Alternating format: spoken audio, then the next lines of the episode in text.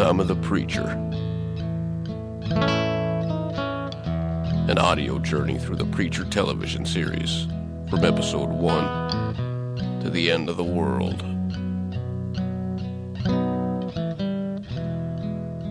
Night vision goggles, Archbishop and a Pope. Jesse's on YouTube at the end of his rope. An extra vampire, a meeting at a bar, Tulips playing rock band without a guitar. What time is it?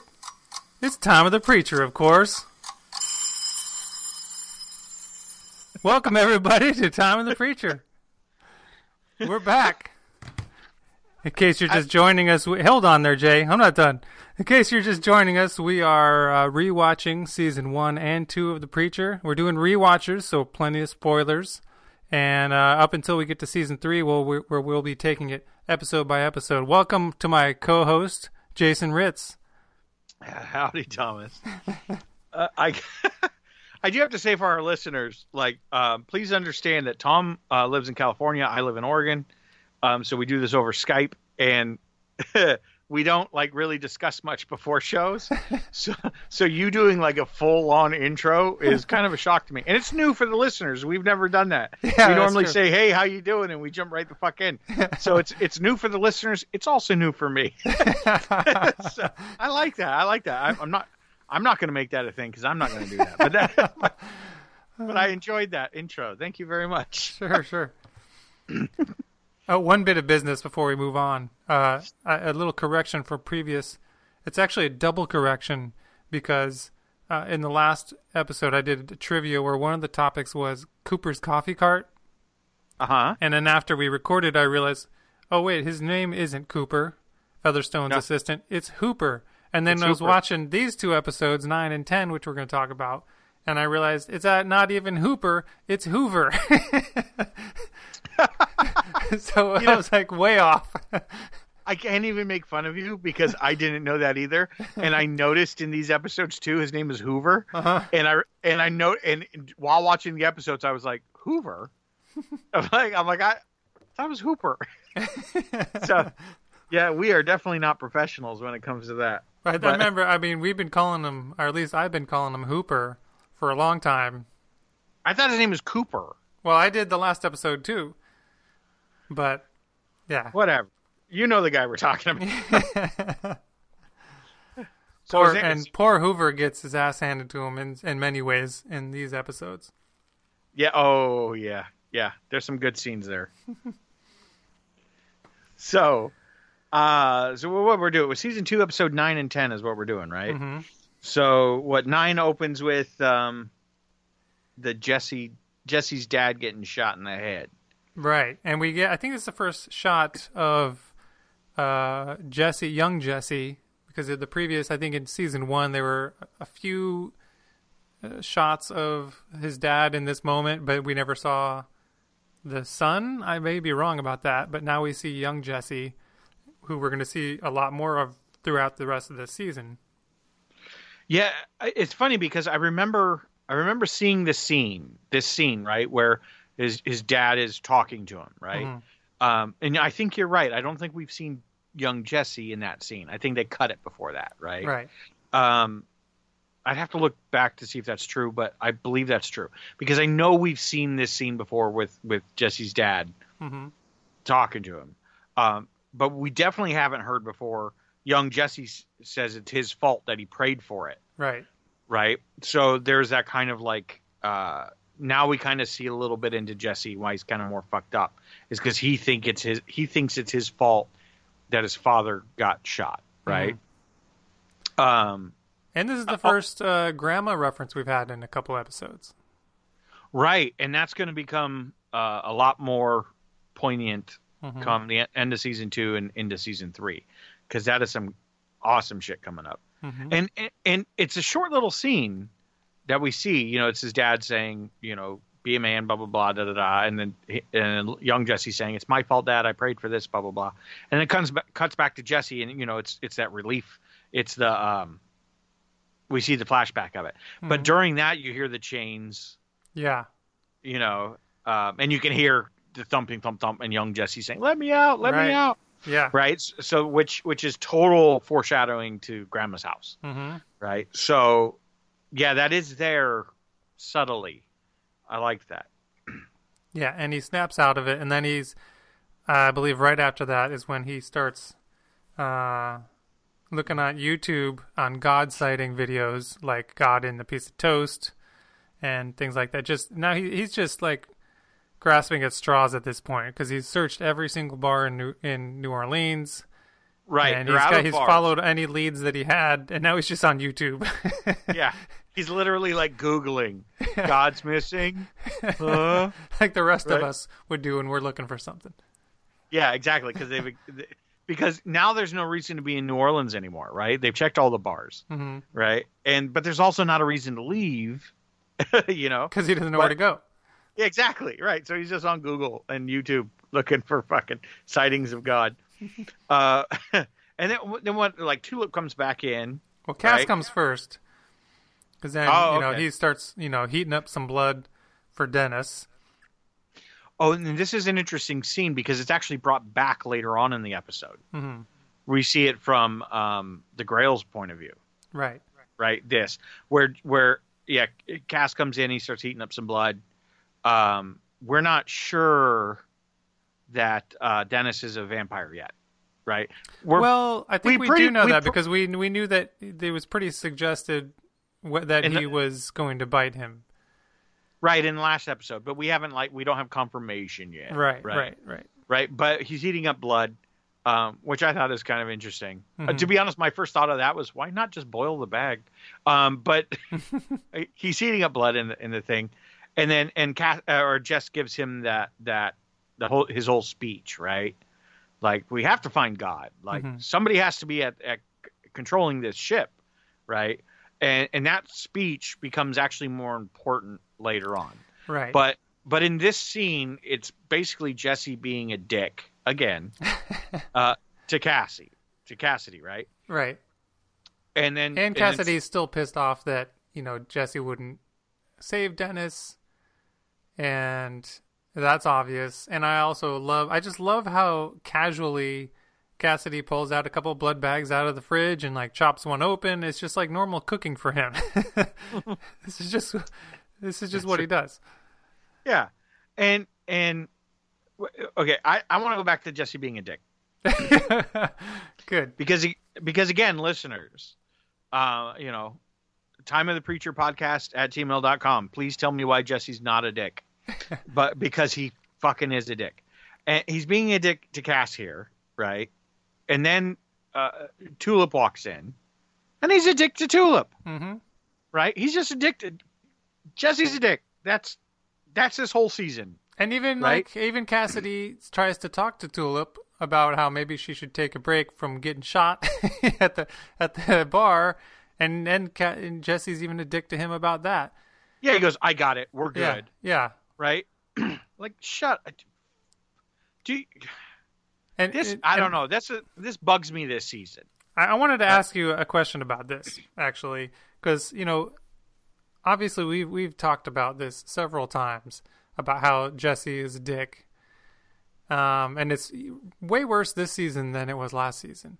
And Yes. my question is, does it have a negative effect on the show itself? Because when you think about it, like most shows, typically they have a main character or slash hero that is somewhat sympathetic and relatable and that just isn't happening on this show. He's just a dick and there's not really any redeeming moments for him. He's just a dick through and through to his closest friends and he's an asshole and there's just no he's not he's not sympathetic character. So does that have a neg- negative effect on the show do you think I I don't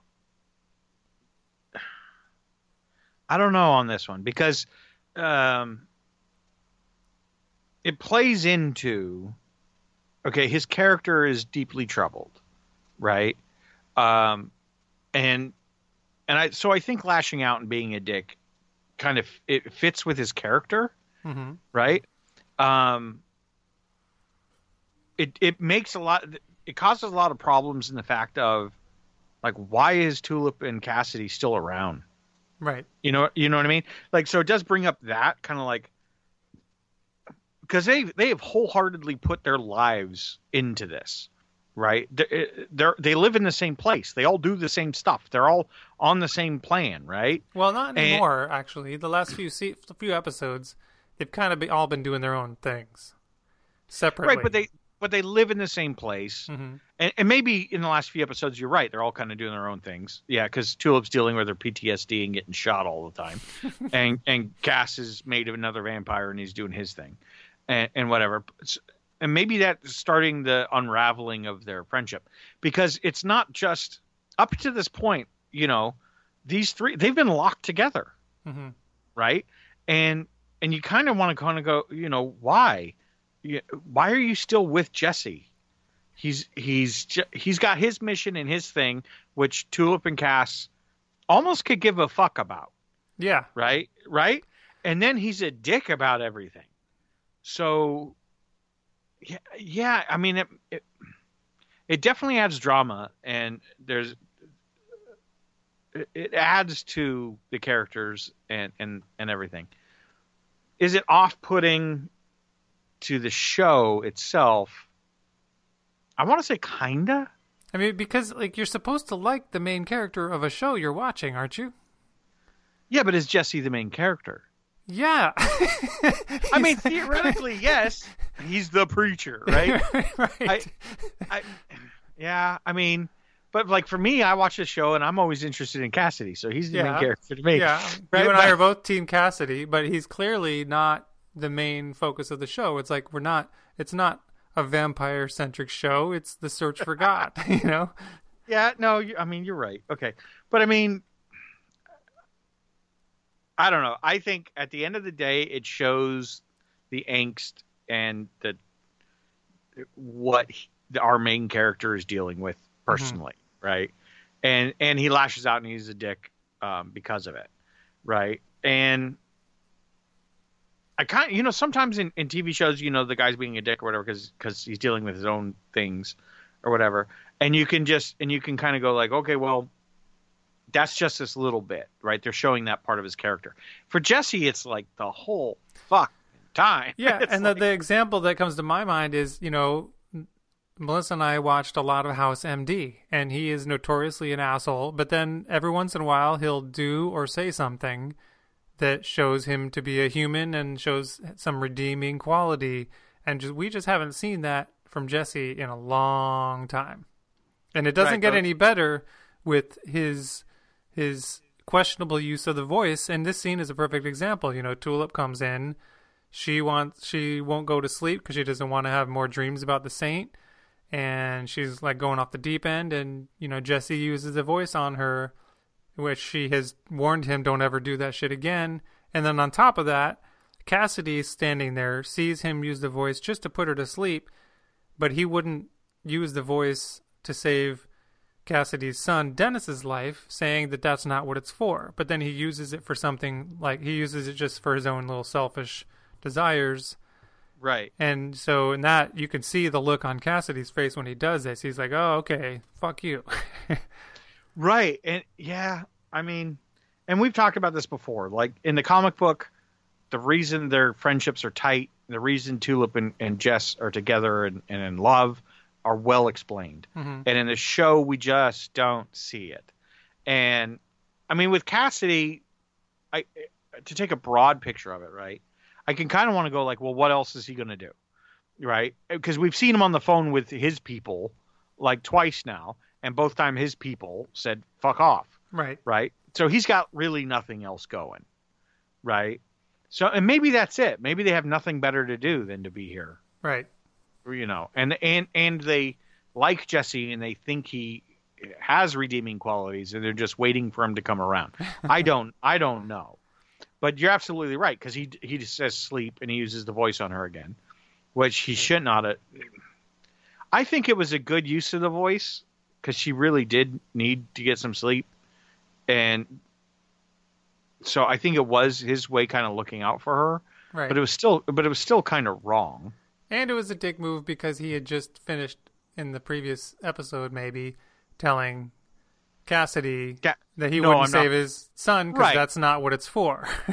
Right, and then so when Cass makes Dennis a vampire, you kind of I'm on Cass's side here again. Like, Mm-hmm. well, if you didn't want that, you should have fucking tried something, motherfucker. yeah. right? But you know, but here now we're stuck with Dennis as a vampire. Mm-hmm. So sorry, if you're not going to do anything, I'm going to do something. So I, good on Cass for that.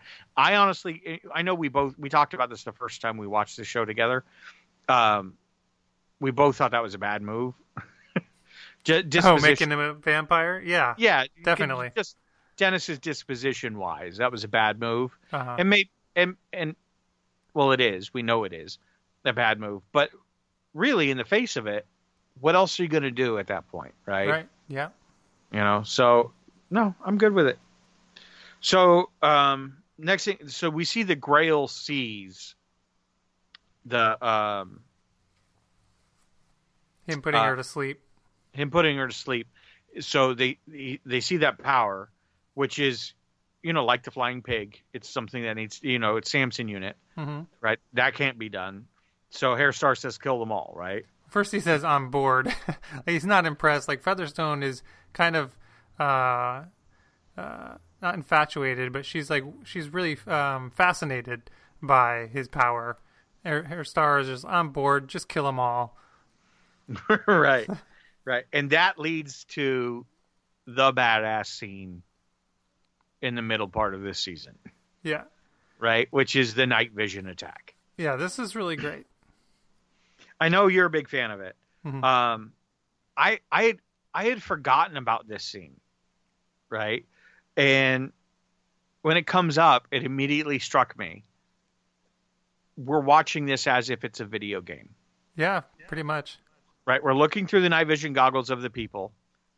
There's even that like comms, you know, volume thing in the corner, which Mhm. looks very video game ish. hmm and then each time we switch um, views from whose camera we're looking through, the name changes. So we're looking through, you know, Johnson's mask, and then Right. you know, whatever, right?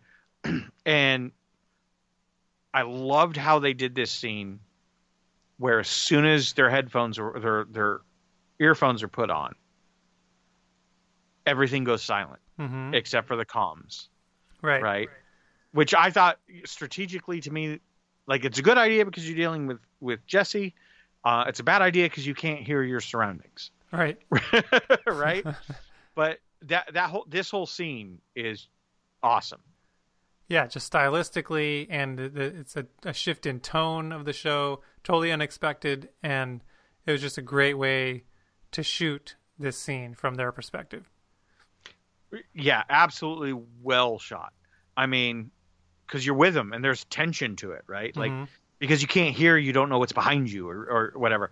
And the way they shot it in silence with just the comms, hmm really puts the viewer into that like you're there in the hall like Yeah. ready to breach you know uh very well shot they go into the house uh immediately are met with vampires which is awesome right so they're they're fighting cassidy there's shots fired blah blah blah um they go in and they shoot dennis and his old man's down right and he turns and walks out of the room Yeah, and, And- then the first time I just got to jump in on this part because the first time we watched this, I was fully expecting this to all end up by they walk in and then they go into Dennis's room and he's like the the the vampire bite went horribly wrong and he's like this monster that kills them all. That's what I totally expected that. That's what I expected to happen.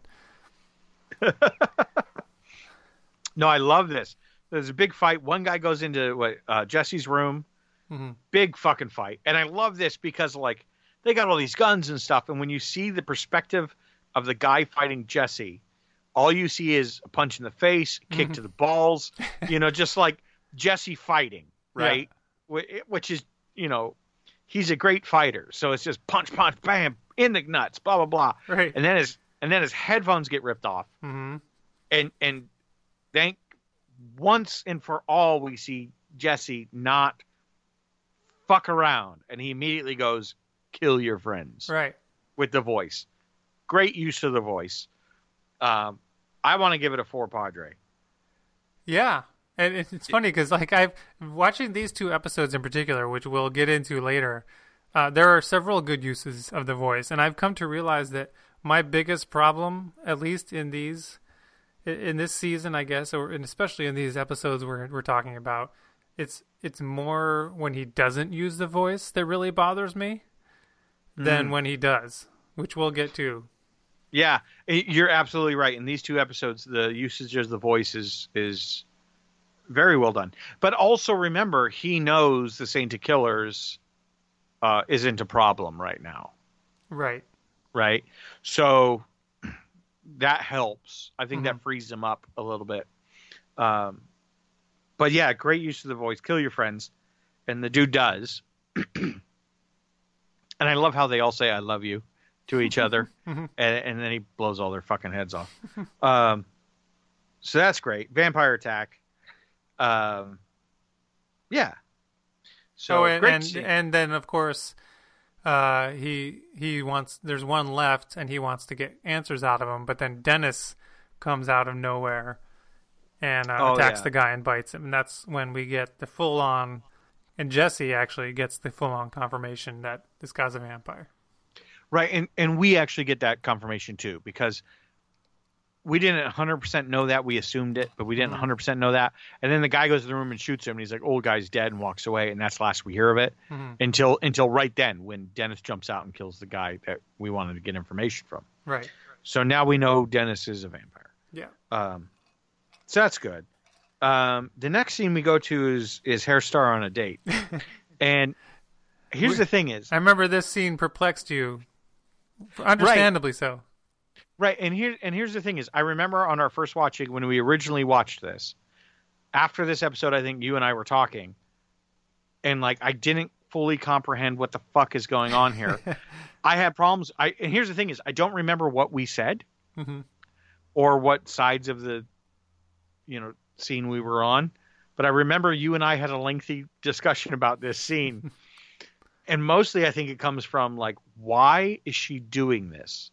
Right. like I, I understand her father is an important figure probably you know Herr Starr probably has something on him or or whatever right he's with the grail and they're powerful but why is she so complicit like why why does she take off her top why does she put the butter under hold the Mhm. butter under you know like this is all just demeaning things Herr Starr is just doing these things to demean this woman right.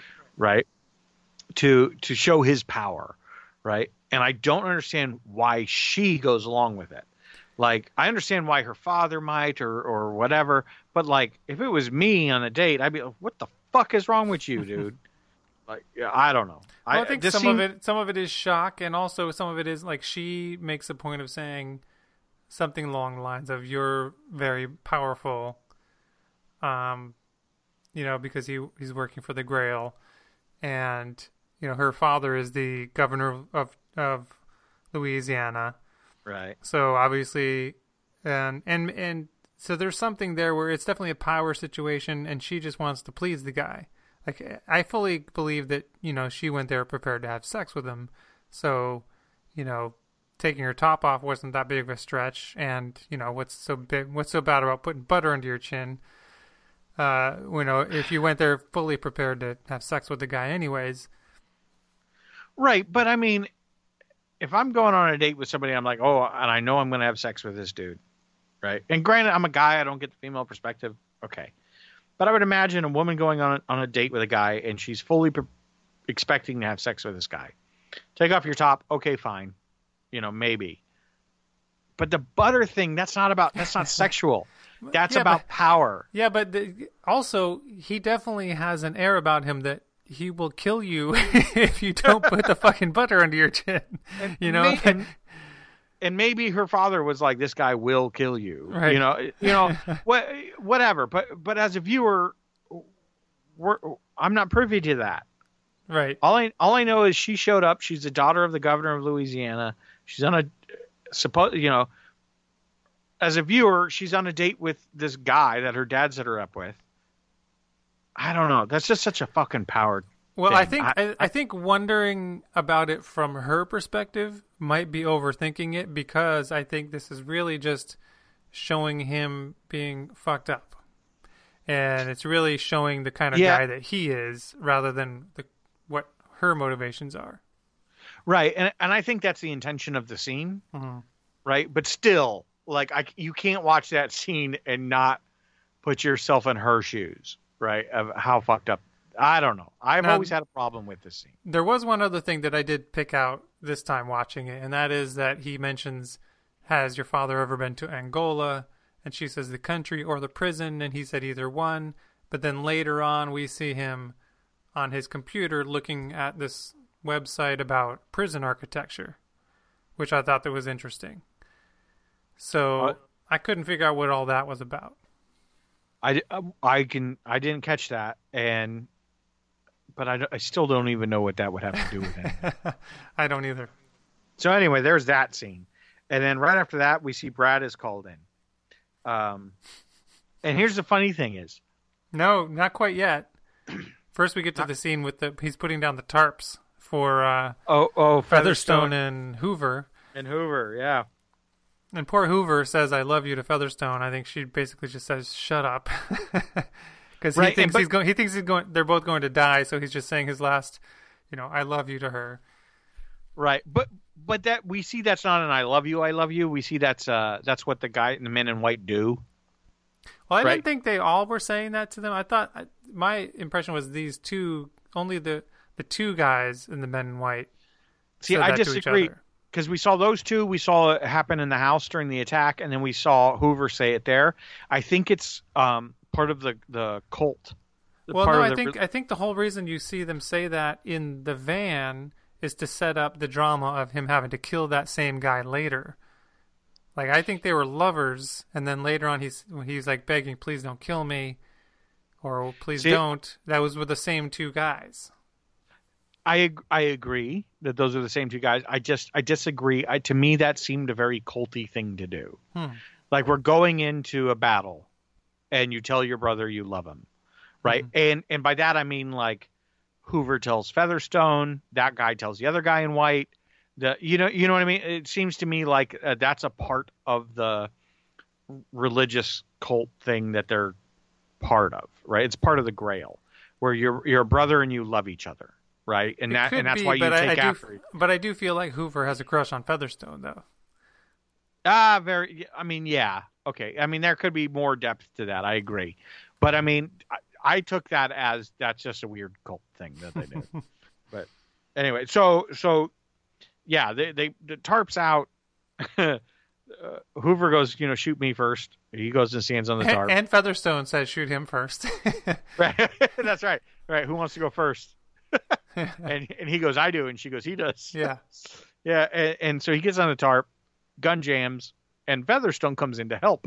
Mhm. Comes to un. Oh, the Glocks are they jam all the time, right? And um, I hate Glocks, by the way. Um, but then she just you know she starts taking care of the problem to be like, here now shoot him.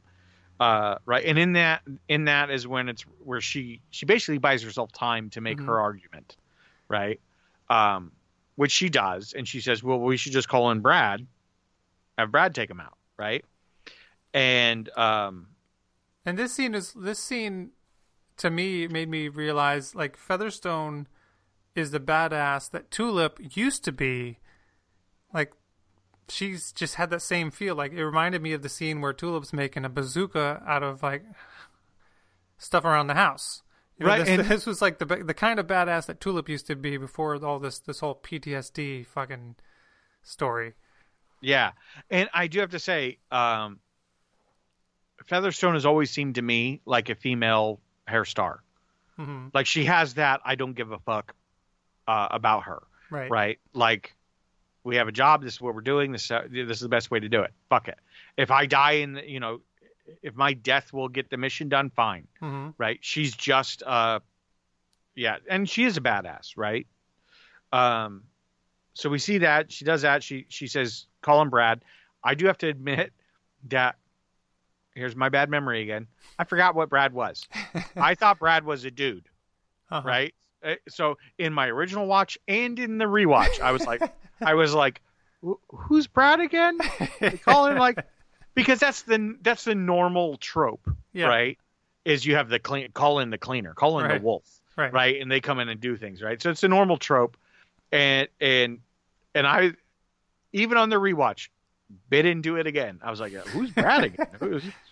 So they they call him both times. I felt, yeah. So they call him Brad. Um, Herr Starr mentioned something about wanting hookers, and they're like, "Okay, we'll take care of that," right? And he wants the no means yes type of hooker. Um, this is funny, uh, because I do remember this scene, but it's also in the comic book. Oh, really? Uh, yeah. Oh, yeah. Um, Herr Starr wanting hookers, it being misconstrued to being male prostitutes, and him getting raped happens in the comic book too. right. Um. So I think this is. I, it's just. It's funny. I. It's a big fuck up by Hoover. right, but it does propel the story um, along. So they're going to go get hookers, right? Then we come back to back to Dennis's house, right? And Jesse is now paranoid as fuck, Mhm. and he's using the voice in a five Padres way, Oh, yeah. Right? I get first five Padres I can remember. Yeah.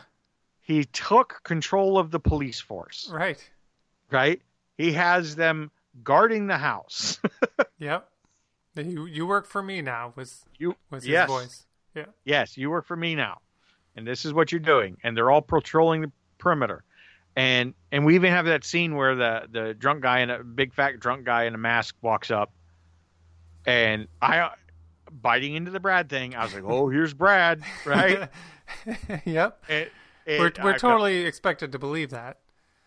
right, and and so that that thing happens where the cops go there and they think something's happening, hmm uh, and it's really not or whatever. But my dumbass um, was like, yeah, oh, that's, that's a Brad thing again. um, yeah. So anyway, that's all I got to say about that. well, and the other the other thing that we're I, I think expected to believe is Brad is the cleaner who shows up. Right. And Because, again, you know, he acts all creepy, and I think it was total setup, like to make us think that this creepy cleaner guy, and they do some very creepy shots of him where he has these creepy looks on his face, where it makes it feel like this is Brad, the cleaner guy is Brad. right. And not only that, as a cleaner, he sucks.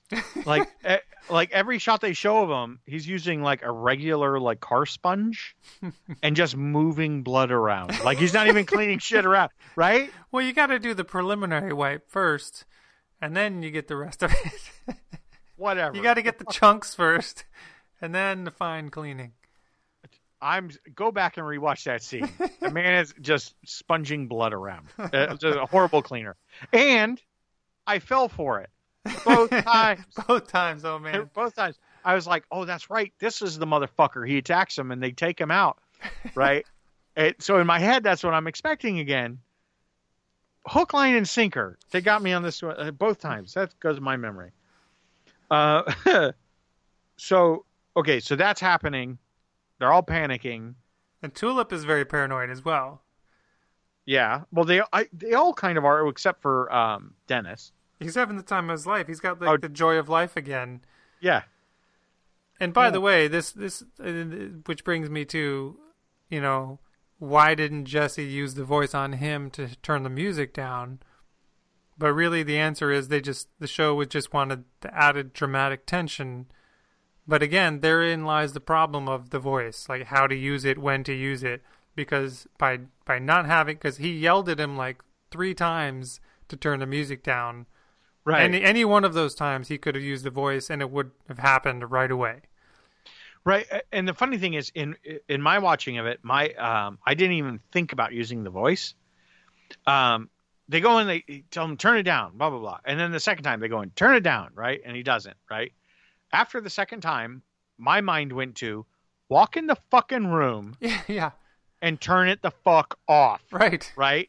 Like, not even voice, hmm right? And the thing is, I think Jesse tells him three times. I think Cass tells him two or three times. hmm Like it's again and again and again in this very like heated scene. And all I, if I was there, I'd have gone in and smashed the fucking record player. right. Like shut the fuck up, right? Uh, voice uh, the voice didn't even enter my mind. I was pissed that they weren't just walking in there and turning it off. Um, but yeah, but you're absolutely right. Uh, that would have been a great cast voice usage, right? hmm Or Jesse, Jesse. voice. Thank you. But anyway, no, I I'm with you, and but but I get it. It adds tension to the scene. Mhm. We're we're all getting tense. We're all freaked out. We're all panicked. Um, the guy that you know, the cops are freaking out about the guy in the car. We have the cleaner in the house. You know, um, so yeah, it's just a very tense scene, right? hmm um, during all this, Herr Stars is going back through footage and he sees Jesse's rant about God's missing. We need God. Somebody has to be at the helm. You know, it's Im- it's important. We'll just smash into the rocks if nobody's in control, right? hmm And and and there, and this is after the rape, which um, Herr Starr mentions later on that that opened his eyes, right? Not quite sure about why, but Well, But I he know at saw- one point he, he you know he's getting it in the ass while he's looking at the folder of, Jesse, of Jesse right, Custer.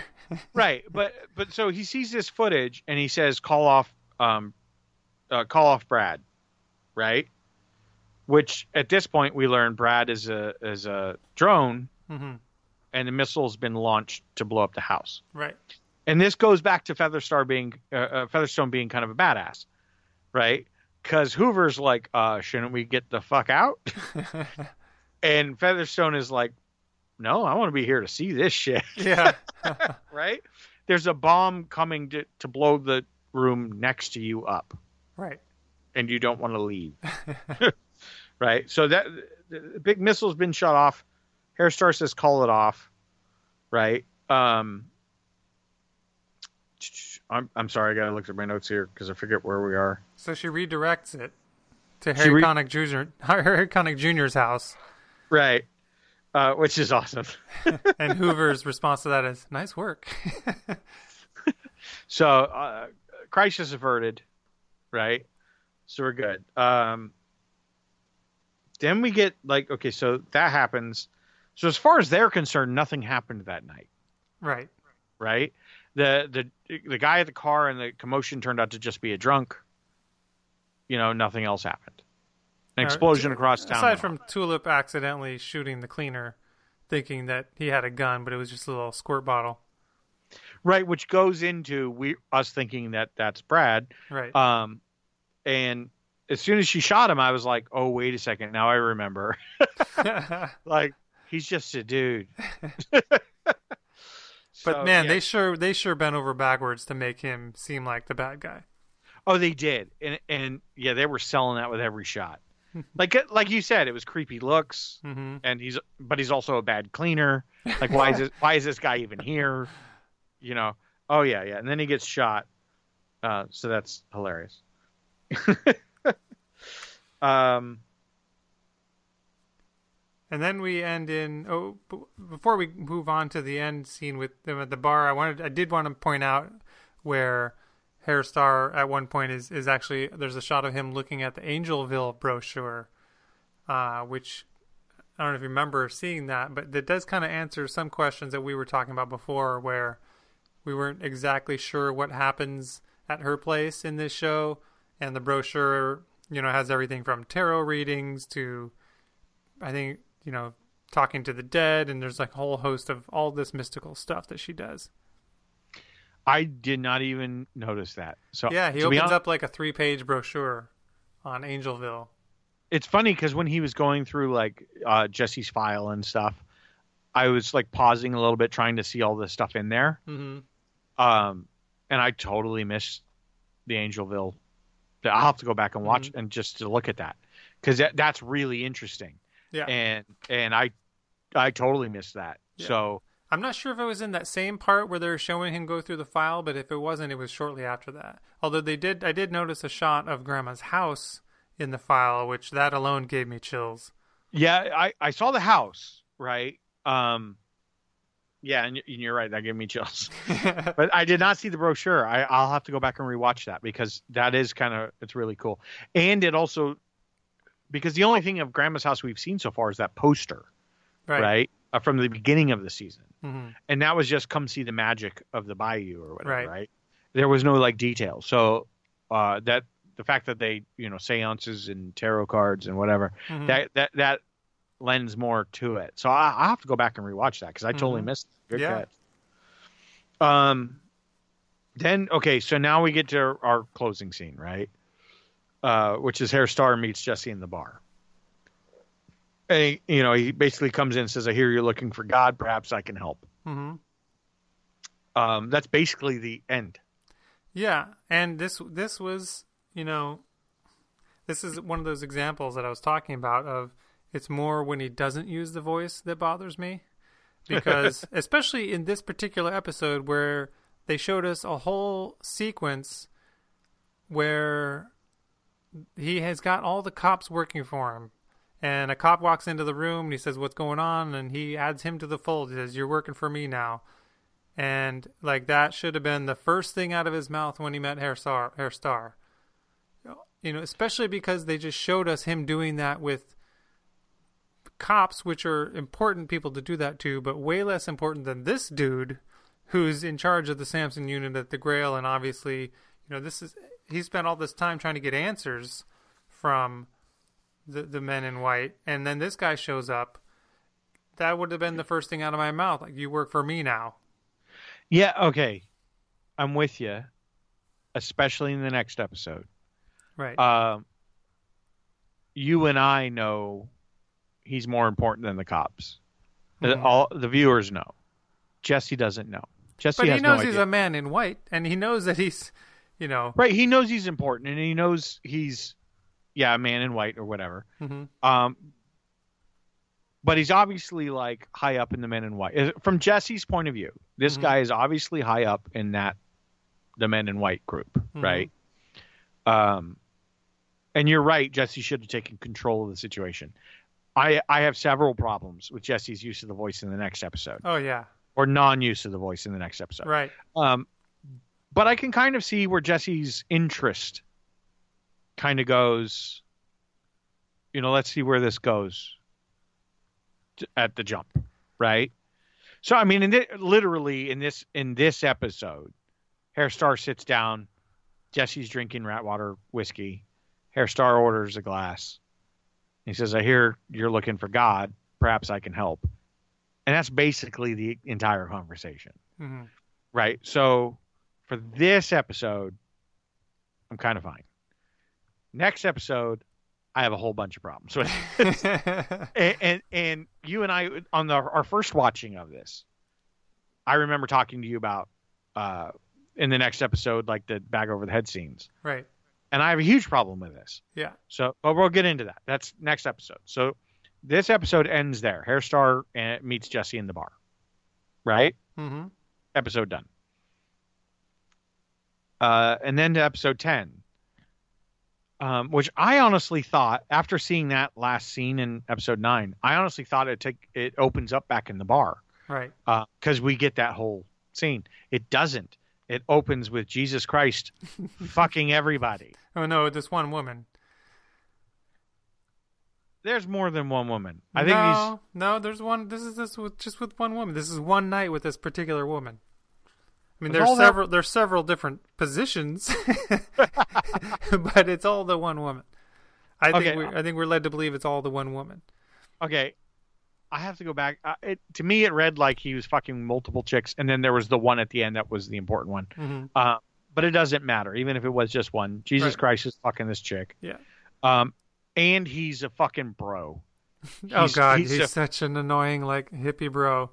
He's a douche. Yeah, He's a douche. and this isn't even like, as we learn later on, like I'm so glad you picked up on that too.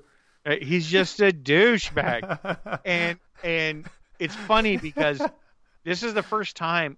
Okay, this television series scrapes up against religion like razor sharp, right?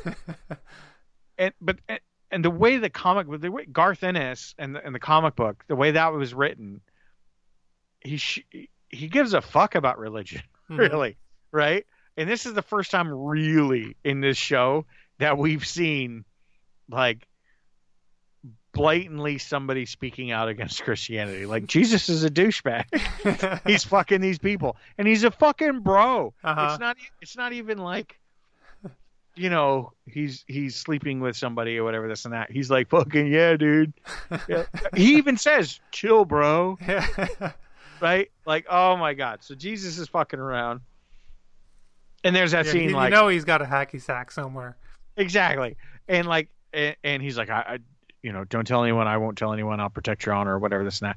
And the guys, uh, all his disciples show up, Mhm. right? And they're like, Jesus, where have you been? He's and this is great because this comes from the Bible. It's Jesus going into the olive groves, right? To to to really like meditate and to to commune with God, right? That's the Bible story. Is Jesus goes into the olive groves, commune with God. This is right before his uh when he gets killed, right? Mhm. and he's in the olive groves fucking this chick. Right? That, that's what he's doing because he even walks out and goes, "What are these trees?" And she's like, "Oh, they're olive trees." Mhm. right? And then all the guys are there and like, "We thought you were coming in here to pray." And he's like, uh, "Well, I did, and then I came to help this woman, Uh-huh. whatever." And then you hear one of the guys, one of the disciples says, yeah, "Judas has the getaway donkeys." Yeah, I love that too. right? like, so you got the disciples. Judas is there. This is the olive groves, right? R- Right? Right? right before Christ is killed, right. and he's fucking this chick. Okay, that's good. so, okay, that's the scene we open with. Right. Right. Oh my god! And then we get back to our bar scene, hmm right? Um, and that scene, the, the opening Jesus scene, I think for the show is kind of important to go to what's going to be unveiled in this episode, right? Yeah. Which is which is Humperdoo. um, so Fucking so Humperdoo.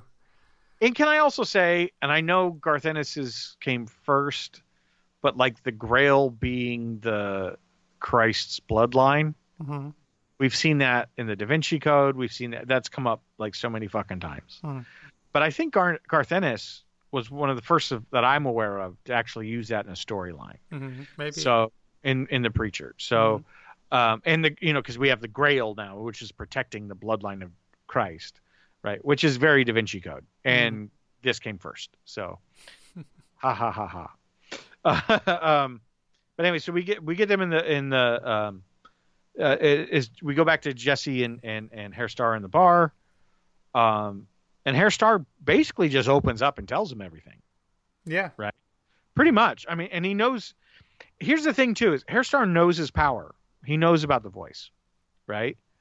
And there's twice in this episode where I think Herr Starr deliberately is not answering the question, so that Jesse will use the voice, Hmm. so that when he answers, Jesse knows it's the truth, Hmm. right? Um, because Herr Starr was going to tell him anyway Right. Right? But I want you to use the voice because I want you to know what I'm saying is true. Interesting. And and I think there's twice in this episode I think that that happens. And the first time is here at the bar. Right? Um Yes, uh, but basically uh, Herr Starr opens up and goes, "Here's what's the deal." You know, like we we protect the bloodline of Christ essentially and yada yada yada, right? Right. So so we get that scene. Um, then we go back to Dennis's house. Are you ready to go there? Yes, I'm ready. Even though it means more fucking PTSD shit. Oh my God, are we? I'm so tired. This is where this is where we're really in the weeds of this stuff with with Tulip. It, it starts with that. I think it opens with you know her having a dream again, if I'm not mistaken, and she wakes up from that. But it's just like, you know, and the whole thing with you know Featherstone comes over to befriend her, and obviously she has a plan to kind of she's you know starts planting doubt in in uh, Tulip's mind to try to break them up. This whole story, as much as I love Featherstone, and I do, and I also love how masterfully this actress who plays her plays both the cutting and cruel and ruthless Featherstone, and then goes to the Jenny character, who's much weaker and and more timid. I love the way she does that, but I just hate this whole side storyline. It just takes away from everything else that you want to be seeing in the show. I agree 100%. Um, later in this episode, we get to the Featherstone um, thing, Mhm. right, with Tulip and, and trying to be befriend her deep more deeply. Mhm. Um, and I, on our first watching, I remember talking to you about that because I have several problems with this. Um, but for this scene, you know, yeah, there's a PTSD shit, which I'm done talking about. Yeah, we can skip over that shit. Okay. And and we've talked about in previous episodes, like the middle section of this season. hmm Jesus fucking Christ. Okay, so um but we have Dennis and Cass with the hookers, right? Um and they have the translator thing now, Right. right? So whenever Cassidy speaks, the thing on his chest translates it into French, right? Mhm. And vice versa for Dennis. And this is one of the things that on the rewatch, I thought they had that. I thought he got that at the Geek Dude store when they went there with the DVD. Mhm. Right. And I was like, because, yeah, that's where you get that. And he says later on that that's where he Yeah, got it. I noticed that this time. Right. But, but we haven't seen it up until now. Right. And for some, it, for me in the rewatching, I was like, I thought that he had the translator thing. I thought that happened earlier. Yeah, me too. Right. Um, but no, they have it now, so that's great. So now Dennis and, and Cass can talk, and which is great because they're sharing hookers. Um, It's useful to be able to communicate when you're sharing hookers. right, and uh, okay, so we have we see that, and like, and Tulip's fine with it. Whatever, you guys do you. Um, she goes to make she goes to make breakfast. She's a little pissed off because she's just throwing eggs in a pan, shell and all. um, but but Featherstone comes over to get her gun back, right, which uh, Tulip had borrowed from her. hmm um that okay we jump to the scene where jesse is now with okay featherstone coming to get her gun that's the beginning of a very important scene which i have many issues with um but we we see her come in and then we kind of like cut to jesse going through the metal detector which Right. is because because jesse's following Herr Starr back to the grail Right. place, right? And he goes through the metal detector and kind of want to call bullshit on all this. Um, because he's going through the metal, metal detector. Why? At this point, you're in there. one to get to the headquarters. They put a bag over your head. Well, no, Why? this is before the bag thing. Because then he goes from here, then he travels even further to go see the Messiah. But yeah, right? No, no, but to get to the no, no, get to the the the Grail headquarters where they drove drove to, not flew to. Mhm. They put a he hands him a bag and he puts it over his head. Hmm. Why? You have the voice. You know where you, you can know where you're going to be. Yeah, that's. I mean, that was that was one of the most glaring non-uses of the voice, where he tells them to put the bag on his head because they don't trust him. Obviously, you use the voice there and say, "No, I'm not putting Yeah, the bag on my head. Just, just take me." Yeah, just take me. It's right? so easy. And then he goes through the metal detector, right? And he takes all the shit out, of and he goes back, and he goes back through, and it pings again. And all I can think of is like, use the voice, like fuck it. hmm like You know, you know, either a I'm unarmed, or b I could use my voice and kill you. hmm So why am I going through a fucking metal detector? right. And and the reason is the camera wanted to show you the bullet. Saint of Killer's bullet. Yeah. Right. That's in his pocket. Yeah. That's why we did this. So that whole scene to me is kind of like bleh. Right. Um but we get very little out of that scene. We see him go through the metal detector. They, he goes into the office. So they're going to talk. That scene becomes interesting later, but then we go back to Tulip and Featherstone, um, or I should say Tulip and Jenny, right? Right. Where Tulip basically spills everything. hmm She's talking to Jenny like her oldest best friend in the world and is explaining about, you know, we're finding God and God's missing and blah, blah. So she's all doing all that talk. Um, let's get to what bothers you about this scene because I don't want to spend too much time talking about Tulip and Featherstone. Okay. Okay. T- to be quick about it. it okay. So Tulip unloads on Featherstone. Featherstone mentions like, oh, well, robbing banks in Dallas or whatever, right? And Tulip goes, I never told you that. hmm right? Big issue. Who the fuck are you? You know, blah blah blah. How do you know this? Blah blah blah. And and this is Tulip we're talking about. This is a Mhm. badass we're talking about. She just caught you in some fucking shit, right? And your response is, "No, you did. You told me that uh, at the breakfast table." No, I fucking didn't. right? And all that shit gets real. And Featherstone goes to the bathroom. She calls Hoover, and is like, "You need to come over and pretend to be my boyfriend or whatever." hmm Right? He does. They kick the shit out of him, and then Tulip's like, "Okay with everything." Right. That doesn't change the fact that she said something you never told her, and you know you didn't tell her that, Yeah. right? So it bothered me that that that Tulip goes like, "Oh, okay, no, we're cool." Well, this is a classic case of, uh, you know, something we've talked about before, where this season is just way too long, and eventually this resolves at the end of the season.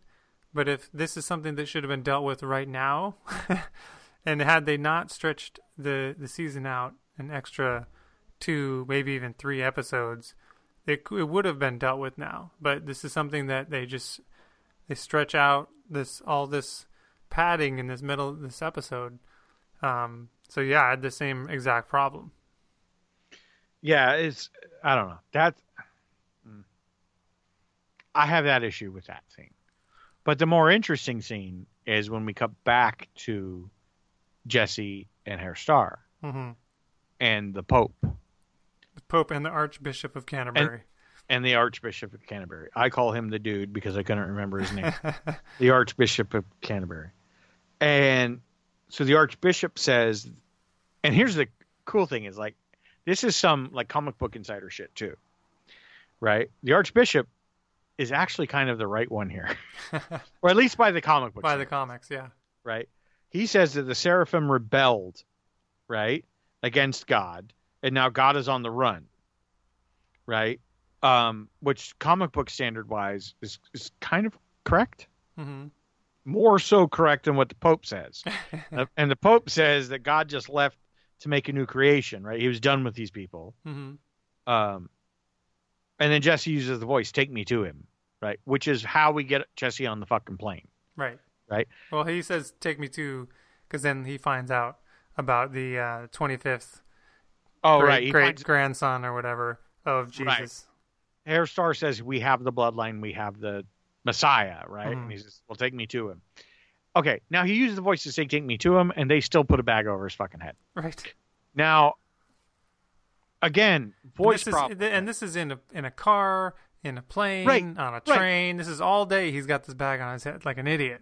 Right, and here's my problem with that is you're going to take him in a car to a plane and fly. Why does he need a bag on his head to get to the airport?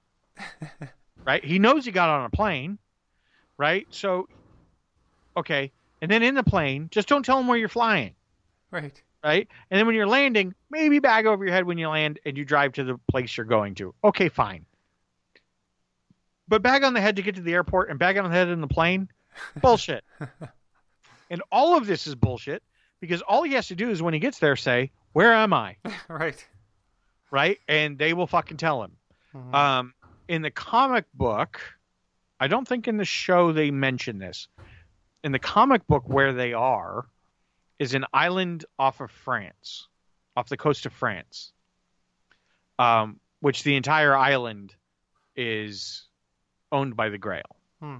It's where they keep the Messiah, the All Star, the All Father, um, like lives there and oversees it and whatever, blah blah blah. Um, in the show, we don't know. They land somewhere, they take him with a bag over his head to the place, and they go in to meet. Fucking um, Humperdoo. right. Um, God, hold on. Uh, Back on his head, plane ride. Uh, they when they land, um, there is the mention of the All Father, which is interesting. hmm They get when they when they get to where they're going, the guards there said the All Father didn't say you were coming. Right. Right? That is the first reference to the All Father, hmm which is from the comic book.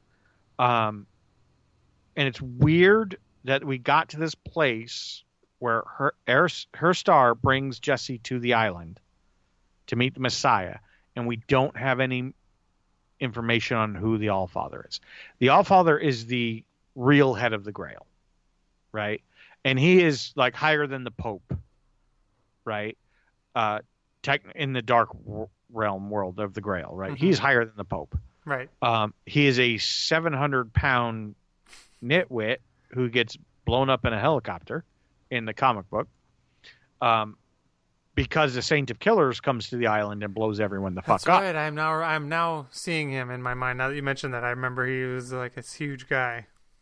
Yeah, and the way they kill him is they he gets in a helicopter and they blow the helicopter out of the sky.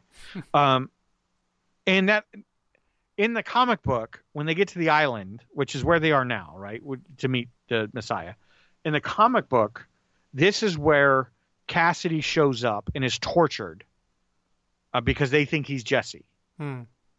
um, which is a big defining moment in their relationship. Mhm. And then, um, the, he uh, Jesse makes a deal kind of with the Saint of Killers to kind of save him to protect them against all the soldiers that are coming to attack them. And the Saint of Killers basically makes a wall out of fucking bodies because he just kills everybody. And then the All Fathers kill. It's this big. It's a great fucking thing in the comic books, but in the show, we get a mention of the All Father in the background. hmm Like he didn't say you were coming, Right. and that's all we get. So who knows what the show's going to do with that? yeah.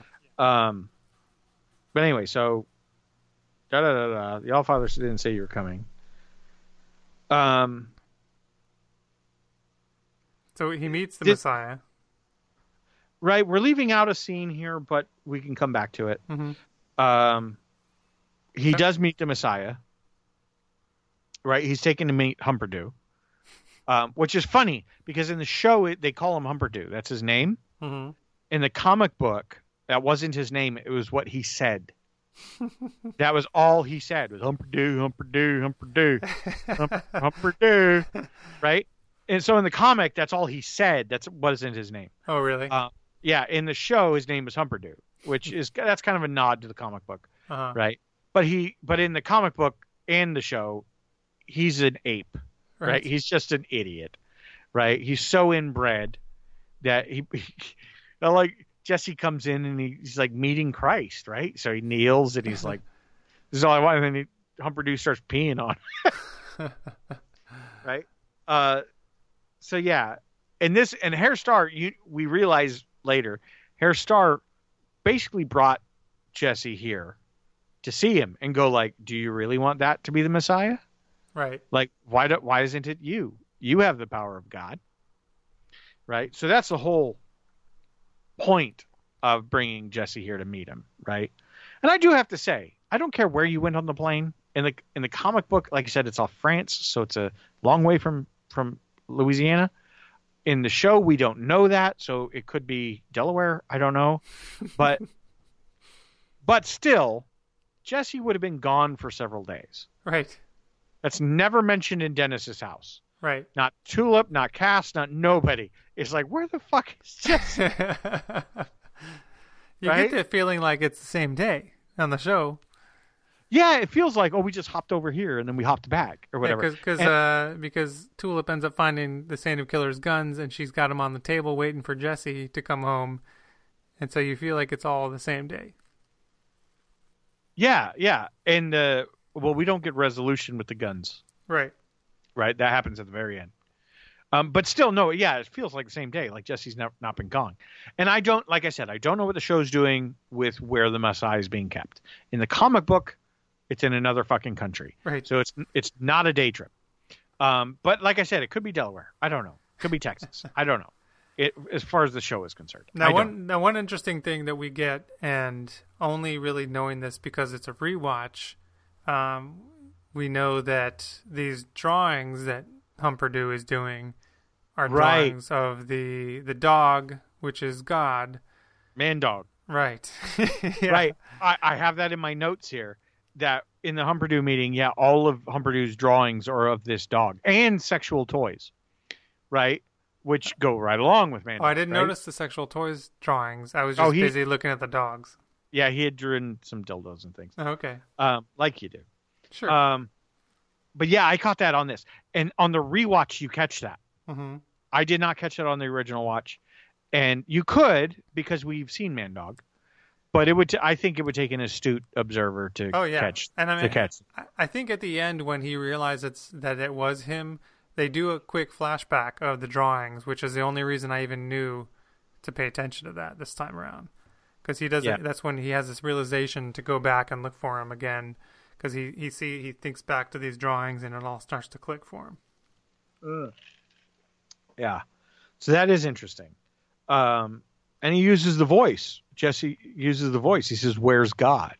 on Humperdoo, and it, On break- Humperdoo. and it breaks him. it breaks him. Yeah, he, he gets nothing in response. Um, okay, so that's cool. Um, here's the thing too: is back in the house, we get uh, Tulip and Jenny are playing um, Guitar Hero, right, or Rock Band, and in their conversations, uh, Jenny's kind of leading to or heading Tulip to find Saint of Killer's guns yeah, um, which I totally forgot on my first watch. And also, I was kind of like, how does she even know? But they, they got cameras in the house, right, right? So I guess I guess that's how. right, But it's in the bathroom, and I haven't seen any cameras in the bathroom. So, true. but that's but that's the idea, right? Because she wants to break. She kind of she wants to split up Jesse and Tulip and all that. She wants to split them all up, right? Right. So lead him to the guns. That's a good way to do it. Um, and at the end, we see Starr tells Jesse his plan to make Jesse the Messiah or Mhm. God. Actually, he actually doesn't say Messiah; he says God. Right. Uh, and Why find God when you can just be Him? Right, and then and Jesse says that's blasphemy, right? And Herr Starr says, "Well, I guess that's just semantics, Mhm. right?" Which, from Herr Starr's point of view, is, is kind of right. Right. Yeah. Yeah. It- At this point, it's semantics, Right. right? So, um, and that's the end of the episode, really. So we got a lot of good stuff out of this one, um, and we met Humperdoo, so we now we now know what's going on, um, a bit better. I think we kind of stretched this correctly because our next episode, I think we could do eleven and twelve, and then have an episode for the final episode, hmm which is always nice to do the final episode as a single thing. Right. Right? Um, so I think we're pretty good there. We're coming near the end of this thing. We're coming near the end of season two. Um, so yeah, it's we're getting there, and and I think we're over the middle ep- middle season hump. yeah, and I will say that I have been pleased that you know I as we were approaching the middle of season two, I was starting to to dread what was coming because of there's so much stretching going on and and like just really too many scenes that don't need to happen because we've already it's just like too much of the PTSD thing and the dentist thing kind of goes on for too long. Um, whereas, but at the same time, I was pleased to find that there's a lot of really cool stuff that still happens. Like we got the Herr Starr origin story. We got you know this whole um, uh, the night vision scene was really cool, and the whole Jesus and Humperdoo thing was important. So there was still some great stuff happening even in this overlong season. Right, I, and like, like I've said before, like when when the show gets slow, that's usually when great information comes out. hmm Um, I still think this season could have done with two less episodes. hmm I still think we could have gotten there in time, um, and been much more just condensed. Um, because this season does run a little long for me. Yeah. The um, and I like the 13 episode model. I think that's great. Let's just fill in some shit Yeah. you know you know like i don't know but um yeah all of the tulip ptsd shit like we could have condensed that hmm oh you know oh, i don't know just i would have even liked more of the humperdoo more of the allfather and what's going on with the grail i'd have liked more of that shit hmm right and but that we get a comment by a guy when he lands the fucking helicopter or whatever Right. and ptsd we get six episodes of like so like I don't know, like we make the, we make this podcast because we love this show, and it's funny because uh, like I'll go back and listen to some episodes we've done or whatever. We talk a lot of shit about this. Right? Especially this season, I think. The season one, we didn't so much. I don't think. No, but still, even even so, we, I think you're right. I think we talk more shit about season two. But we love this show. Like I'm such a fan of this show. All right. So, but you know, you gotta, you know, you gotta critique what you love. You gotta look hard at it. And Yeah. there are some things in this show that, come on, guys. hmm Like I would love to have like Seth Rogen on, and and be like, hey, I got some questions for. you. I'm not Why sure he Jesse would enjoy it very much. Yeah, why is Jesse such a dick? Yeah. Come on. God, I would love to hear from fans about this. Time of the Preacher Podcast at gmail.com.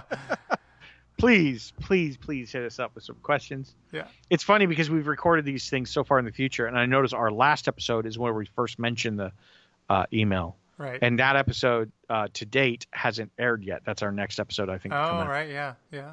So, so I keep saying this, but people don't know about it because it's not even out there yet. So we need to get we need to get these episodes out there. But come season three, it'll be weekly. We will do it one at a time. Yep. I'm looking forward to that. I me too, me too. And I'm really looking forward to, even if it's six months from now, someone just listening to this now and it's six months later, and they go, Jesse's not a dick. Here's why. I'd love to hear from you. Please send me in your dissertation. Yeah, I'd be I'd be surprised if we get that kind of uh, counter argument because he's clearly an asshole. yeah, he's he's a dick. So if, if you have a counter argument, you're you're up against some shit to defend that. But well, okay. Are you ready for trivia, my friend? oh, I'm ready. See if I can get Oh yeah. time of the preacher trivia. And I'm doing it this week, motherfucker. And I'm not doing limericks, I'm scared. right? I'm giving you trivia because that's what you give me. Limericks are easy. Trivia is hard. I have a bad reputation with it. yes, you do. So so let's see if we can't screw up your reputation. I had four. I've whittled it down to three because you mentioned one during the episode. okay. So your options are Brad is the pits.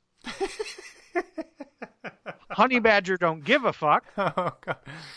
And the secret is in the sauce. Okay. All right. Uh, I'm going with Brad is the pits just because I love the title so much. All right. So Brad, we saw in in this in this uh, episode, um, is out to kill our our friends. What does Brad stand for? Oh, jeez. Did they even tell us this in the episode? They show you the side of the drone and it's listed. Oh, fuck. Uh, all right. Um, I don't even know what the B would be for. I'm going to. It's- I'm, I'm, It's I'm, hard, isn't it? I'm going to do some of. I'm going to do some of this out of order. I'm going to say the D is drone. Okay. Uh,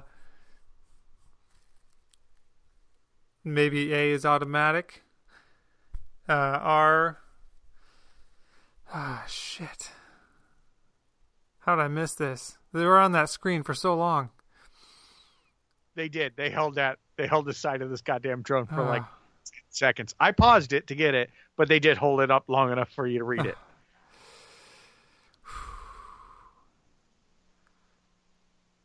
Ah. Bionic radio automatic drone. I don't know, I- and I don't want to waste our li- poor listeners' time just trying to think. So you're right. That's a good guess. You're wrong. and here's the thing: is Brad is is kind of fucked up because it stands for Battle Ready Remote Operated Aerial Drone. Hmm. So B R R O A D. Hmm. They made it Brad. Sorry, sir. So I got, Oh, so drone was right. Drone was right. So now you're stuck with Honey Badger don't give a fuck, and the secret is in the sauce. All right, I'm going to go with the secret is in the sauce. Okay, this one's a tough one. Great. And there is a way for you to know this, but it's a long shot. uh, the title of episode 10 Ah, shit. was called Dirty Little Secret, Okay. Um, which happens to be the name of the song that Tulip and Featherstone are playing in Guitar Hero. Okay. What is unique about that song? What is unique about that song? Or I should say interesting. Is it that Featherstone has a secret? You know, t- to not waste our listeners' time, I'm just going to tell you, you're not going to get this. Okay. In order to get this, you would have had to look at the IMDb page Oh Jesus. because Dirty Little Secret is the song that they're playing to in Guitar Hero. It is of a band where the lead singer of that band is the actor who plays Humperdoo. Shut the fuck up. And it's the title of the episode Dirty Little Secret. That's seriously the lead singer is Humperdoo. Yeah, Humperdoo is the lead singer of a band that plays the song Dirty Little Secret that is in Guitar Hero, which is what they're playing. Now see, you're pulling from IMDb. Bitch, you So could just, research. so just by watching the show, I couldn't have known this unless I happen to recognize the guy. You might have recognized him. Okay. It's got a very, you know, What's the name of the band? Dirty Little Secret. That's the name of the song. But it's also the name of the band. It's self-titled though. Try Really? Okay. that, that might not be true. oh Jesus. Okay, right. so your la- on your last one here, honey, honey Badger don't give a fuck. Are now you I, ready? now I see how painful this is. It's not fucking easy. Huh? And listeners, you know what I'm talking about. These aren't harder than what he gives me. You and you know that. Well, see, the reason they're so hard is because I know that we're both watching and taking notes on this show. So you have to find abstract shit to ask about. Or with you. obscure, I should say. I'm to be honest too. I'm being a little mean because I'm trying to make up for how easy my limericks were. so here we go. Honey right. Badger don't give a fuck. Okay. Uh, okay. So the Pope in this episode says that God is going to create a new creation. And he defines what this new creation is going to be. He gives it some features. hmm He mentions how tall it is 10 foot tall. But what else does he mention about the creature? Well, I remember there was something about a honey badger. So Yeah, that's the title of the yeah, question. yeah, but I remember, but I remember because I knew that that's what it was about. But you want me to mention everything that he says? He only says four things, and I've given you one. You're giving me an animal. No, no, I've said he says it's 10 foot tall, Okay, and I give ah, you a hint of the honey badger. motherfucker. So there's only three other things left, and one of them has to do with a honey badger. Fuck, I don't know, man. I don't even know what I don't even remember what he said about the honey badger. He says it'll be 10 foot tall, have the prowess of a lion, the flight of an eagle, and a honey badger's sense of smell. Oh, jeez. I had a, to be honest, I had a fourth question, the one that you got during the episode, uh, which I entitled "All That Jazz," Uh huh. which was uh, where was Brad redirected to? Oh yeah. Yeah. That isn't the, you- the one easy one. I should have not Yeah. mentioned. Yeah, so I, I, I was, and to be honest, that was a gimme because they mention it twice, Yeah. and it's funny, so you would have remembered it. Right. But uh, so you're 0 for 3, my friend. See how that feels. Maybe someday I'll be oh and nineteen like you. I'm not sure that's accurate. but that shit ain't easy, man. No, you're right. You're right. I was going to have one called Steps to Glory, and I was going to ask you how many steps did Jesse take Oh, outside of the Jesus house to get to the car? car? 'Cause that's how obscure your Just shit piss is. me off. Do, do- Anyway. do you think are any of our listeners got any of those right? Well, no, because those are unknowables. but here, Maybe maybe the Brad one. maybe the Brad one. Well, thank you for participating in Time of the Preacher trivia. yeah, fuck face. Uh, did you enjoy this, or or was this just revenge for you? Oh no, I totally enjoyed this. it, it's funny because I was watching the episodes and I was like, oh, I'm gonna ask, you know, and well, I didn't even have questions. I just like interesting things. I just kind of noted, hmm right? And then afterwards, I, I went it, literally like five minutes before we recorded. I went through and I looked at the interesting things I noticed, and I just wrote um, bullshit titles like you do. And, You and- mean you and- mean clever creative titles? uh, there, there you go. Those are good. Those the Brad one. The uh, Brad is the pits. That was actually the hardest the hardest one. That was a good one. So, uh, but I, I gotta say, I like this. We But the Brad, turn- yeah, the, the Brad one that was that was a knowable. That was one that I I could have potentially known the answer to.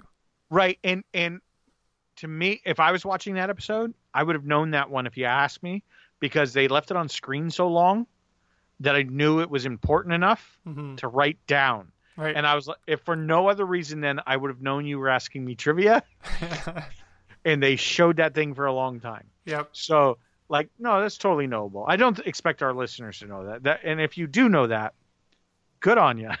Yeah. But um, I had one in here about uh, what's Featherstone's boyfriend's name. Um, but I didn't ask you that one. Oh, you mean Jenny's boyfriend Rodney? Yeah, Rodney. Yeah. But I didn't ask you that one. I thought that one was too easy. Mhm. So you're 0 for 3. Deal, deal with it. All right. Well, well, next time's my turn. So don't get too excited.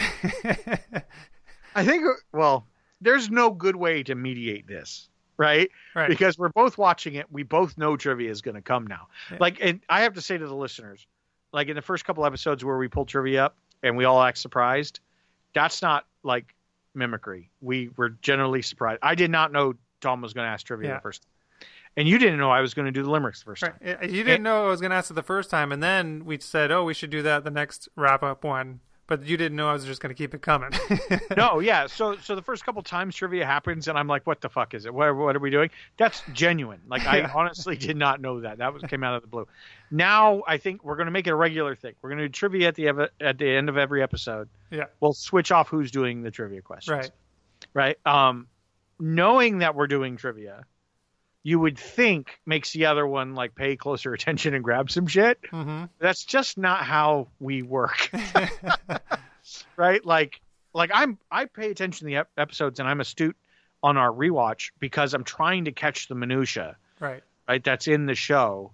Not necessarily to catch the trivia, but I'm trying to catch the little stuff cuz I'd like to know I'd like to catch things our listener our listeners maybe missed, hmm you know, um, and now that we're doing a second watch, we can watch closely and we can catch that for you. Right. But still, we have like I'm just an idiot watching a TV show I like. Yeah. so at the end of the day, it's just for fun. So anyway, I think I think that's a good wrap up place for this episode. Yeah. This this is one of our longer ones. Nah, what an hour and ten, hour and twenty. Yeah, hour That's- like hour and fifteen or so for two episodes. Yeah, it's average for us, I guess. But we went down It's- some rants like about Jesse being a dick and such. Well, Jesse is a dick, and I think it's funny because like you and I have mentioned this off the air, but it is funny. Like our episodes come in at about an hour ten, hour twenty. hmm We don't try to hit that mark. We just talk. We just do our thing. Right. And that's just where they naturally end. And when we've done three episodes, four episodes in the past, or when we've done one episode, that's where it just happens to come in about an hour, ten, hour, twenty. hmm So I guess it's nice that it works that way. Yeah. My, um, so for our next episode, I'm going to suggest that we do uh, eleven and twelve, and we leave the finale thirteen to its own thing because it's nice to have the wrap up, like final episode by itself. Yeah. Um, so I'm going to, for the first time ever, I think I'm going to announce our next show. We're going to watch 11, episode 11 and 12. Uh, and then we'll do the finale 13 after that. Yeah. Most likely, unless unless anything changes, but that's the plan. That is the plan, I think. And that's a good one, I think. hmm And then we'll have our wrap up show. And then you're going to miss us for about a year before season three comes out. Well, we- So- we'll do some we'll do some uh, interstitial stuff. Like we, I wanted to have maybe have a discussion about hell, the hell episode. We talked about there's just a lot to talk about about uh, what we liked and didn't like about about the predi- the depiction of hell, for example. Yeah. and, and maybe we'll do some comic stuff. Who knows? That could be Ooh, fun. com- that could be fun. Well, may- we might just do an episode of the comic book, maybe just comparative episode between the two hmm or something. That might be fun. So you might have that to look forward to. Yeah. Who knows? and who knows? Maybe we can get a guest or something as well. Well, you told me Travis is coming on, so I'm still Yeah. holding you to that. Yeah, yeah. He's a big he's a big screenwriter now. You know, he's, his TV show is now about to air. Right. So he might be a hard get. We'll get him. We'll get him. All right, so I think that's good. I think I think we'll call that an end of an episode, and we'll see you next time of the preacher. Ah, So it feels so good to hear you say it. Hey. Hey, Me and Dennis have just been here. Check this out. Pretty good, right? Hmm. what's it mean? What do you mean? What does it mean? It's a bloody bird. Yep, no doubt about that. It's better than Dennis's. You got a picture of Shemp from the Free Stooges. Shemp, for Christ's sake. Where is he? I don't know. I don't know, actually. He just he wanted some alone time. It's. Yeah, it's perfectly natural, I suppose. Do you want to get stoned and play rocket? Sure. Awesome. But we only got drums.